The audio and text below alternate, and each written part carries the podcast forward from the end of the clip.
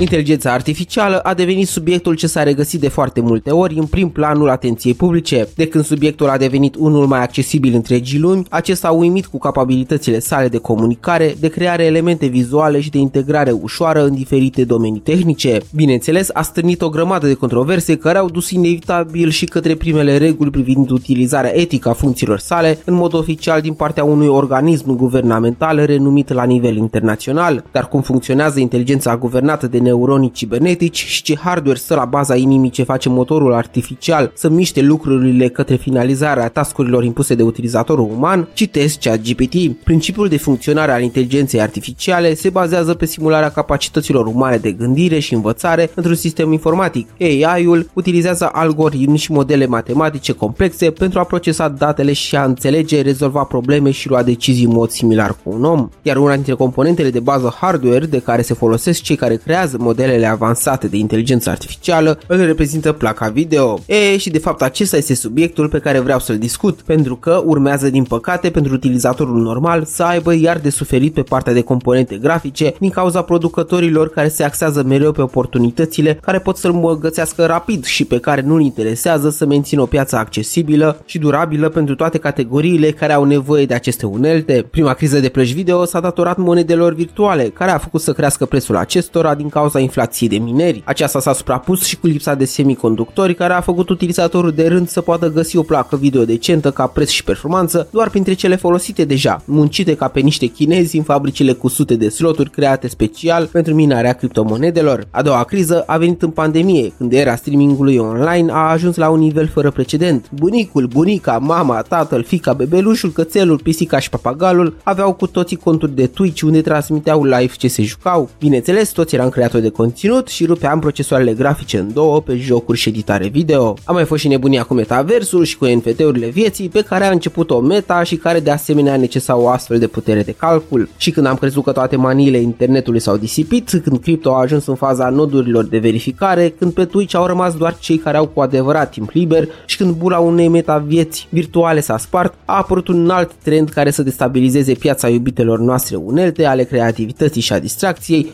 AI-ul. Cei care creează programe, aplicații sau unelte online care au la bază inteligența artificială au nevoie de plăci grafice pentru a reuși să-și antreneze modelele avansate de învățare. De ce? Pentru că modelul responsabil de învățarea informațiilor pe care utilizatorul le pune la dispoziție are nevoie de un hardware care să permită procesarea multiplă și simultană a unui număr de date de ordinul miliardelor. Chiar și pentru o simplă conversație, conexiunile pe care inteligența artificială trebuie să le facă pentru a spune la dispoziție răspunsuri calitative necesită un efort foarte mare. Și dacă nu mă crezi că suntem iar în pragul unei crize pe partea de plăci video, ia exemplul ultimelor lansări Nvidia, recenta RTX 4060, care trebuia să vină ca un locuitor de drept al tronului de cea mai bună opțiune de buget, pe care erau așezate fără contestație 2060-ul și 3060-ul, a dezamăgit prin specificațiile și mai ales prețurile sale. Echipa verde a decis anul acesta să pună la dispoziția celor nevoiași în ale graficii un dispozitiv care nu numai care aproape același hardware ca seria anterioară, dar și care costă ca o serie nouă. Se pare că toți testerii au raportat performanțe în benchmark-uri mai slabe în relația cu competitorii, indiferent că sunt ei mai ieftini sau la aceiași bani. Bineînțeles, pe partea de DLSS, toate bune și frumoase, doar că acesta nu te poate salva mereu.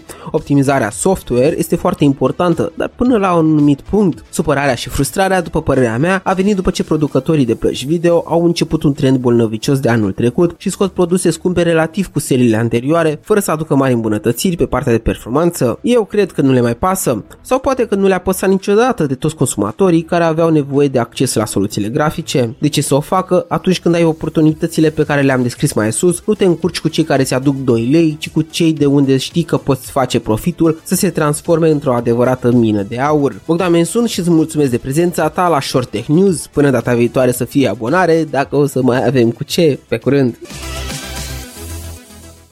Te-ai săturat de blenderele clasice de bucătărie, cele pe care le tot ștergi de praf după ce le-ai folosit doar de două ori în viața ta pentru că sunt greu de întreținut. Blend Jet 2 este un blender ușor de folosit, compact, puternic și fără fir. Se încarcă cu ajutorul unui USB tip C și poți să-l folosești cu ușurință acasă, la birou, la sală, în mașină sau chiar pe plajă. Este potrivit pentru a face smoothie-uri delicioase din fructe, legume, rădăcinoase, semințe și poți adăuga chiar și gheață. Funcționează silențios silențios, se reîncarcă rapid și se curăță singur. Disponibil în peste 30 de culori și modele, BlendJet 2 oferă calitate, putere și inovație într-un blender portabil adaptat stilului tău. Nu mai aștepta, comanda acum de pe blendjet.com folosind codul meu promoțional SHORT pentru a beneficia de o reducere de 12% și livrare gratuită.